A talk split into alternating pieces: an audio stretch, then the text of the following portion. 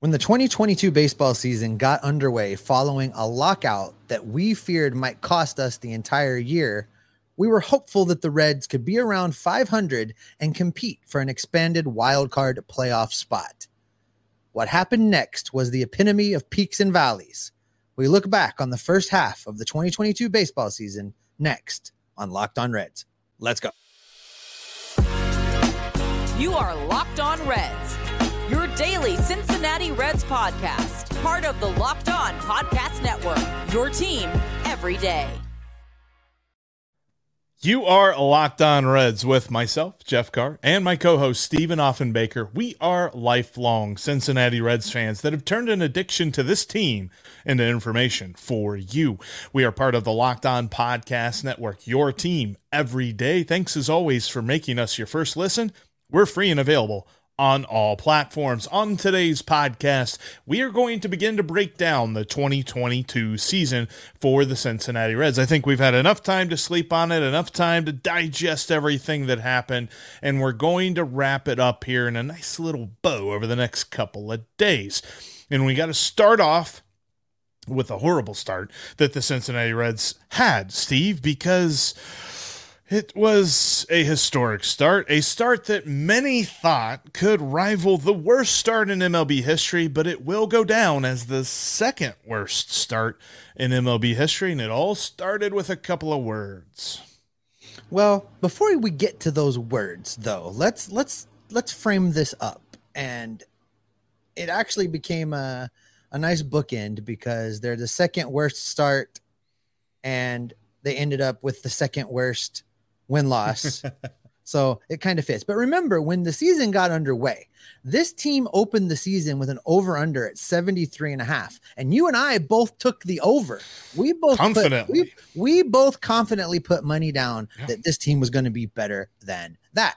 So they go to Atlanta to start the season. Weird start to the season because it started a little bit late because of the lockout. So the Reds started on the road, which which I thought bode well because the last time the Reds started on the road, they went wire to wire and won a World Series. So this is where we start. We head down to Atlanta against the defending world champion, Atlanta Braves. And that series was not bad. They go two and two. They split that mm-hmm. series. We also saw the debut of Hunter Greene during that series, and we were all just electrified. Hunter comes out, has a great start. The Reds split with the world champs. Hopes were elevated. Momentum, then we came back baby. home. That's right. Then we came back home, and in a matter of a few minutes on Cincinnati Sports Talk Radio, Phil Castellini blew up the whole darn thing. Blew it up, absolutely destroyed anything, any sort of momentum that the Reds came into the two games against the Cleveland Guardians to open up their season uh, at home with. And uh, he said those words that he I don't asked, think we will ever forget. And we will not we, forever. We will uh, associate ineptitude with the phrase "Where you gonna go?" Where you gonna go? Then he doubled down whenever Brandon Saho gave him the chance to, uh, you know, walk that uh, comment back, and he just continued to press on and, and, talk about you know where who would even buy this team and blah blah blah blah blah. It was terrible, awful. And what followed was every Reds fan nightmare because they absolutely they went from 2 and 2 to 3 and 22. They went you 1 know, and 20.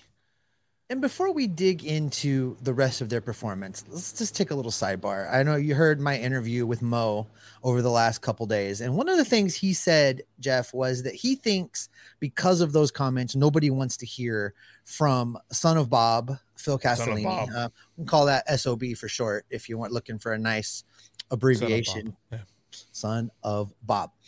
He thinks nobody wants to hear from Bob or Phil and I wonder, Jeff, I, I posed this question to you, and I probably should have asked Mo this as well. But do you think that Phil should go to Reds Fest in December and, and take his medicine? It's going to be bad. Yeah. It'll be very, very unpleasant. But to date, the fans really have not had an opportunity to give him his medicine, to really give it to him for the just ignorant comments that he made way back on opening day, the alienation of the fan base. They have never had a shot at expressing themselves. And I know he's appeared at a couple season ticket holder events and he's been he's been very sheltered and kept very far away since all this happened.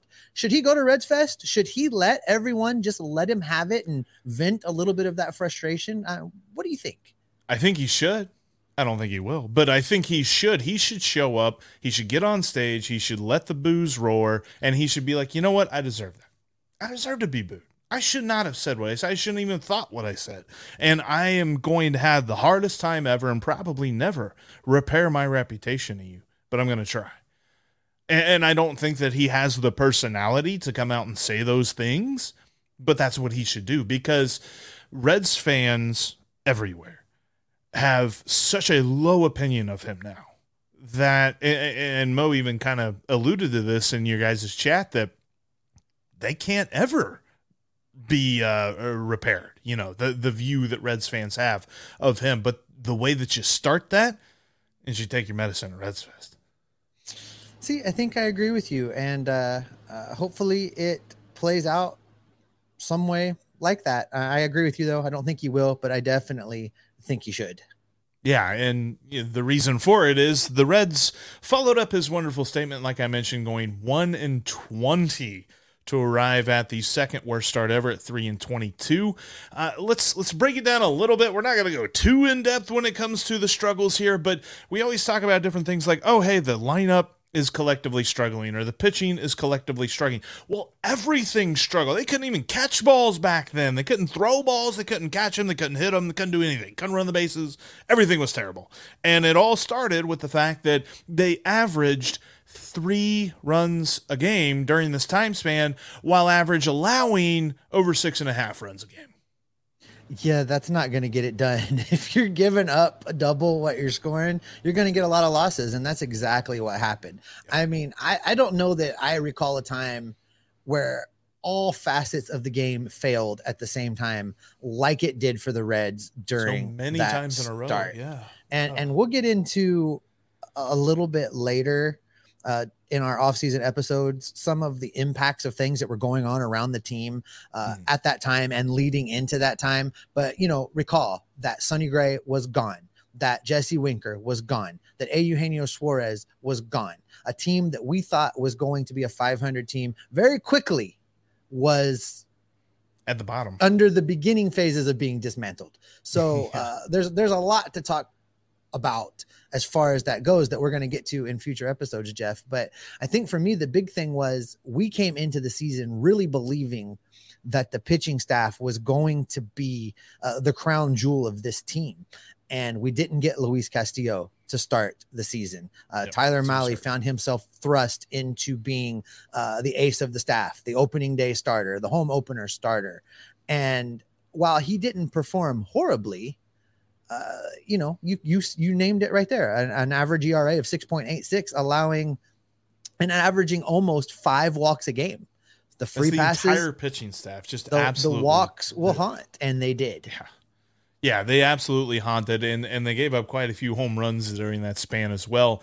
They didn't hit very many at all. In fact, if you dig into the numbers, they collectively hit 203 as a team and they slugged 318. That's not their on base percentage, which isn't Ooh. good anyway, even if it's on base percentage. But they slugged 318. Like Alejo Lopez it. slugs better than that. I remember it being bad, but I don't remember it that it was that bad. That's really bad. I mean, it, it, the game started, and if the opposing team scored two runs, you're just like, huh, yep, that's, that's it. it. Let's see what we got tomorrow. Uh, it was just absolutely everything was working against them during that three and twenty-two span and I mean, if it could go wrong, it did. Well, that's uh, that's definitely the case. But after that horrible, where you gonna go start, Jeff? The Reds did rebound in May, and they started to play some sharp baseball. We are going to dig into that rebound after I tell you how you can overhaul your closet and dress sharply with Rhone. Uh, Rhone is a dress shirt manufacturer that has made it uh, a whole lot easier to wear nice clothes, whether we're talking about a nice evening out or just regular everyday office wear. Rhone is going to be the company responsible for upgrading your wardrobe because they have undertaken the radical reinvention of the dress shirt. Rhone's commuter shirt is the most comfortable, breathable, and flexible shirt known to man. Here's why mobility is everything. Rhone's comfortable four way stretch fabric provides breathability and flexibility that leaves you free to enjoy what life throws your way from your commute to work to your 18 holes on the golf course.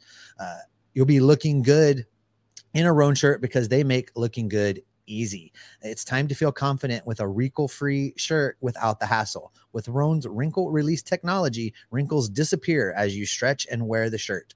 It's that easy. All you have to do is put it on. No more ironing, no more trips to the dry cleaner.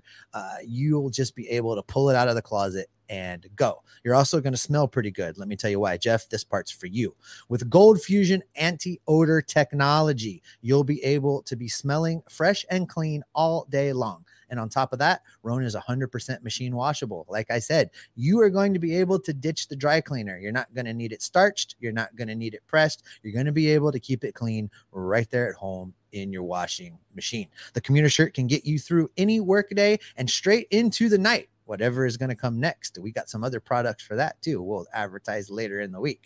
Head to Rhone.com right now. You can go to Rhone, R H O N E.com slash locked on and use the promo code locked on to save 20% off of your entire order. That's right, 20% off of everything you buy at Rhone.com slash locked on. Again, that's Rhone, R H O N E dot com slash locked on and use the promo code locked on to save 20% off of your next order. It's time to find your corner offer, corner office comfort at Rhone.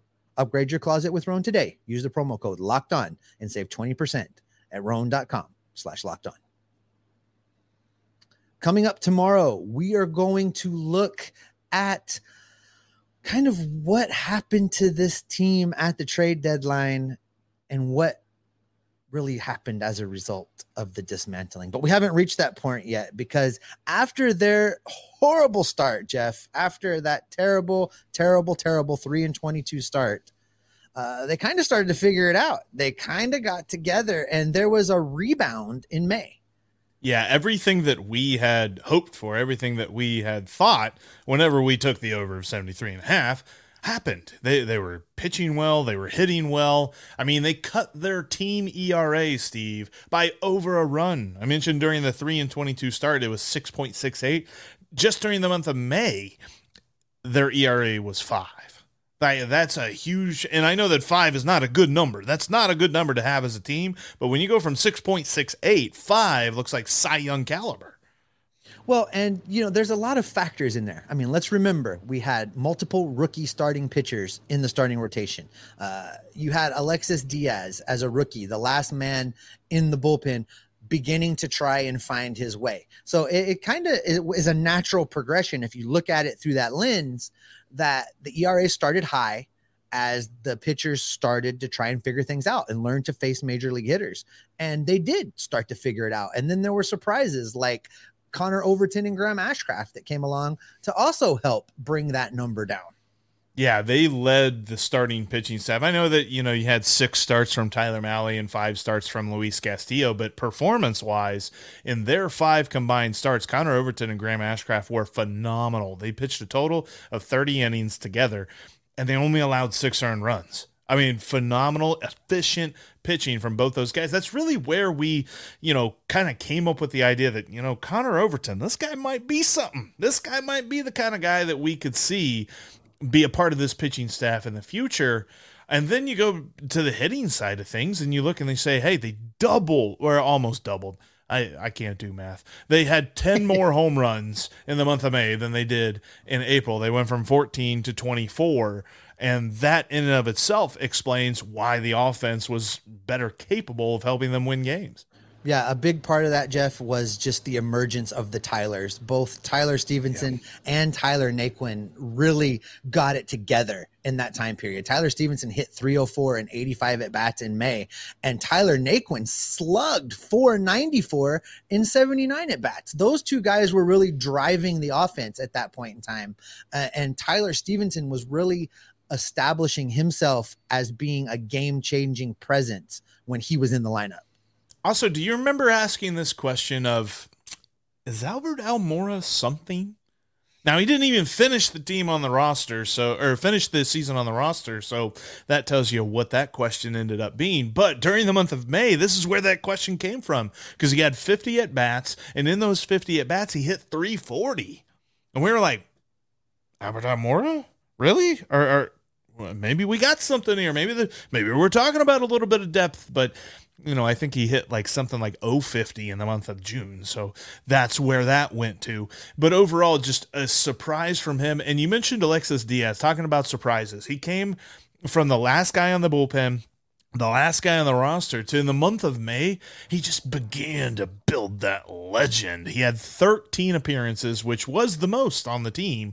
And that's even more so than Tony Santillan, who you might remember him. He actually pitched this year, and back then he was getting save opportunities in the month of May. And Alexis Diaz had 13 appearances, and he had the third lowest ERA on the team during the month of 1.2 plus including all of the starting pitching. I mentioned how good Connor Overton and Graham Ashcraft were. If you put them together, they didn't even have near as many strikeouts as Alexis Diaz had by himself in half as many innings. He had 21 strikeouts in 15 innings. You love to see it. This was back when he was more fastball than slider, but that fastball was just baffling people in the month of May. Yeah, and that's the time period where we were all looking at Diaz going, I think there's something here. Yeah. this this might be the guy. And and he had some struggles still. I mean, he wasn't right. perfect from that point on. He had some struggles still. He had some things to learn, but he definitely began to show us something and he continued to build from there into, you know, who we have him labeled as now, which is the guaranteed back end of the bullpen stopper arm heading into 2023 and we kind of started to see that emerge right here in this time period through May.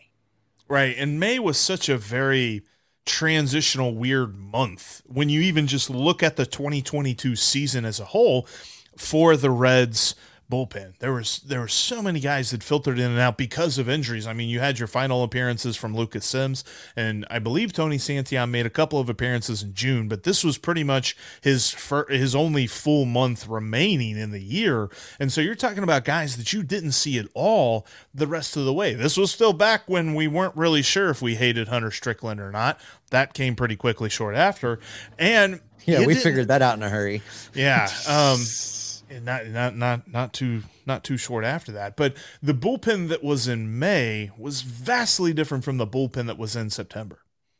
Yeah, you have to remember that at, at this time in the season, the the trades and the injuries had not yet taken their full toll, and the the team that started the season was still fairly largely intact. And I'm not gonna lie. During this time period, as we as we headed towards Memorial Day, the end of May, I really still believed that there was an outside shot that this team was going to continue to play 500 ball and be in the conversation for one of those expanded wild card postseason berths. I really thought that was a reasonable uh, goal to have. That that was something that was obtainable, and you know that hope didn't last much longer past this period in the season, but there was still some hopefulness that they were going to overcome all of that mess that occurred in April and all of the things that the ownership group had said and all of the trades and all of the stuff that had gone down and actually make a genius out of Nick Krall and have them compete for a postseason spot like we didn't think that they would actually do, which of course they didn't end up doing. But yes, the month of May was full of hope, and it was also right smack dab in the middle of you trying to convince me that Jeff Hoffman was something. Whenever I knew that he wasn't that oh, great, car family favorite Jeff Hoffman. Did you ever get that jersey, Jeffrey? I don't Never recall ever seeing no. the picture of you wearing it around the ballpark. We need to rectify that if his arbitration number gets picked up. But listen, in May this team looked like it was going to be 500.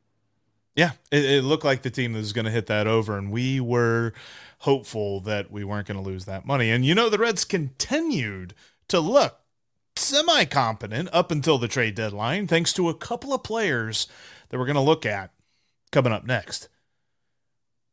Before we do that, though, we want to let you know you can follow us on Twitter. You can follow me at Jeff Carr with three F's. You can follow Steve at S. Offenbaker with two F's. And you can follow the show at Locked On Reds. And thank you so much if you're watching here on YouTube. If this is your first time, make sure that you are subscribed and you click that bell to get notified in if you are here on YouTube. Uh, drop down in the comments section and uh, tell us a little bit about your thoughts on the first half of the season, if you remember it, because you probably get clouded of what happens next. But we are still in the kind of happy time before the Reds tore it down. And look, I know we we all know, we all understood that that was going to happen. We all knew that the Reds were going to make some trades because they had to. They couldn't hold on to these guys and and just continue to pretend that everything was going to be okay. But before they dismantled everything, they still looked pretty good from June to the trade deadline. So June 1st to August 2nd, they were 25 and 30, Steve. This was still a team that did not look like the 100 loss team they became. That's true. And, you know, I think through most of June, we held on to hope mm-hmm. that this team was still going to compete for a playoff spot. But through that same time period, the injuries really started to take their toll. And it became clear that they were not going to have the reinforcements to overcome the injuries. So it was around this time that you and I started talking about, you know, there's a reckoning coming the, they're gonna they're gonna tear it down. It's going to happen.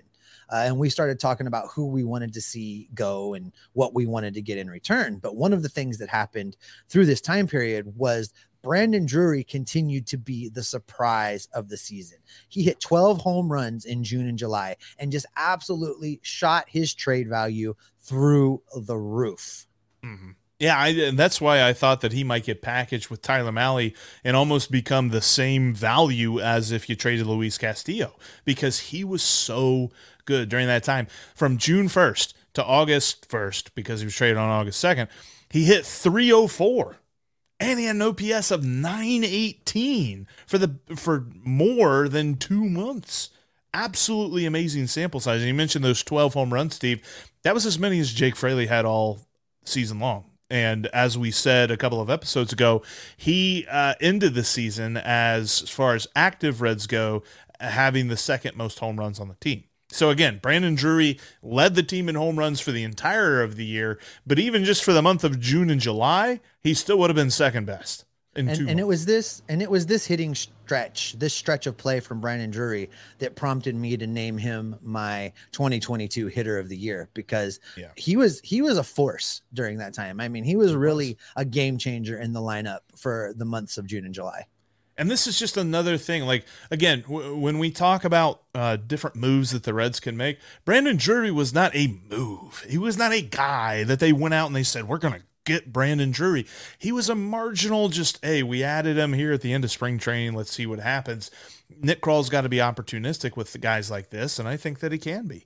And one other dude in the lineup that really looked good, and, and this this month for me was sort of bittersweet for Jonathan India because yes, this was the Jonathan India we expected for the month of uh specifically the month of July. I was like, I best said May. We're in July now. Uh, oh, for the month of July, he led the team in homers with five, and he hit 290 with an OPS of 892. Now, I know those are numbers, numbers, numbers, but that was the Jonathan India we expected, and that was because he was healthy.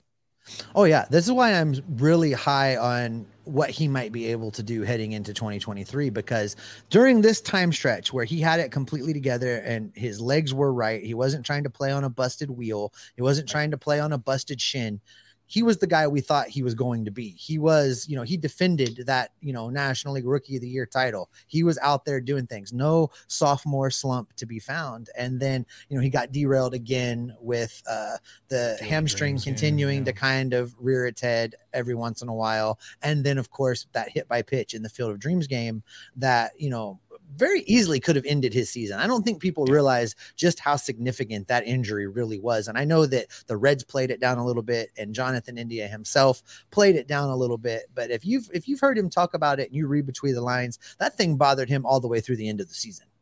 And we we even mentioned at the time we're just like shut him down. Let, let's let's get him healthy for 2023. And to his credit, he came back and he played admirably. He didn't have the the power you could tell, but he was still able to drop singles in there and looked okay to end the season. It was one of those ends of the year that you, you almost equate it to like somebody who's running a marathon who just barely crosses the finish line, but they finished and he finished the season.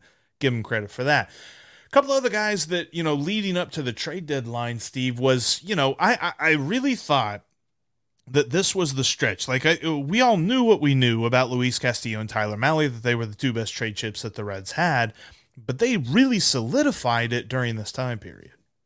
You know, a healthy Luis Castillo did exactly what you and I had talked about in the preseason, uh, where I had even said if he was at around a 2.5 ERA and pitching healthy, that he was going to be in the conversation for Cy Young Award.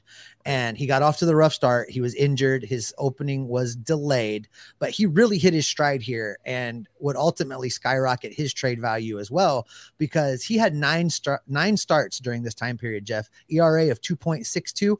He struck out 62 guys in 58 innings, allowed just five home runs in those nine games. Uh, he really turned it on during that time period. Uh, we also remember, you know, that start at Yankee Stadium where he was just the guy. And that was really the Luis Castillo I had been counting on all season long. And it's the Luis Castillo that uh, showed up in the playoffs for the Seattle Mariners as well. He was uh, an absolute beast. And, you know, I was really sad to see him go uh, following this period of starts where he was hitting on all cylinders. Yeah, that particular start I think was the icing on the on the cake really because teams knew what they knew whenever they were going in to trade for Luis Castillo, but when they saw that they're like, okay, he's got it. We're good. We know what we're getting here and it's exactly what we've been hoping to get when we trade for Luis Castillo. And and also, too, credit to the Mariners for almost immediately signing him to an extension. He's staying in Seattle for the kind of deal that I knew that he would get and the kind of deal that I knew that the Reds would balk at. So that, that's why they had to trade him. That's why he's not here. And on the other side of that coin, Tyler Mahle, 3.2 ERA. He had 56 strikeouts in 50 innings during this time period. It's kind of funny to know, too, because I know that he it's not funny that he had injury issues, but I know that whenever he went over to Minnesota, he kind of had some injury issues. But if you split up his season, his time pitched for the Reds, he had a 4.41 ERA. His time pitched for the Twins, he had a 4.4 ERA. I think that Tyler Mahle is the kind of guy that we have always said that he could be. He's he's got a really high ceiling, but his floor is also a little bit lower too that makes you it gives you pause before you say, "Oh, this guy can be an ace." Oh, absolutely. And you know, Tyler Mahle's biggest struggle was always consistency, right? We always right. talked about home Mahle versus road Mahle. We always talked about if he could find a way to put it together consistently, it would really elevate him to being a true, you know, number two starter in this league and maybe even drifting towards number one starter. Uh, he started to do that this season, and I really hope moving forward that he he has success because I, mm. you know, I want to see him have that success. Uh, for a whole season, both home and away, and, and really benefit whatever team he's playing for. But, you know, I wasn't, I think I was surprised at the return the Reds got for him. And we'll get yeah. into that when we really dig into the trade deadline on our next episode. But, you know, that one two punch through this little stretch of the season, then with guys like Hunter Greene and Nick Lodolo coming behind it, that was a great rotation. And that yeah. was that was the rotation we thought go heading into the season, you know, that made us kind of drool a little bit because it had been a long time since the Red had had Reds had had that great of a, a, starting rotation one through the bottom. And you know it really started to find its its stride right here through this period of june and july. The talent was evident.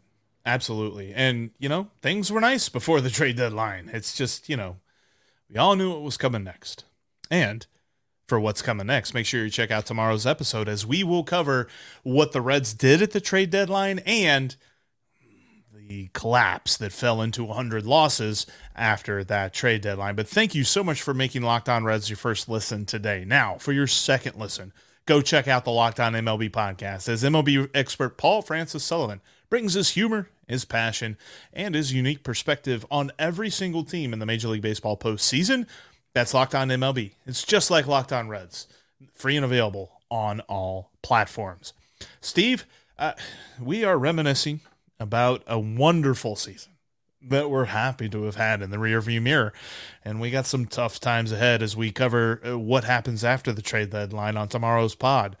But hey, it's the off season and we're looking forward. What's that mean for you and me? That means whether it's good, whether it's bad, or whether it's ugly, if it's Reds related, we've got you covered because we're locked on Reds every single day.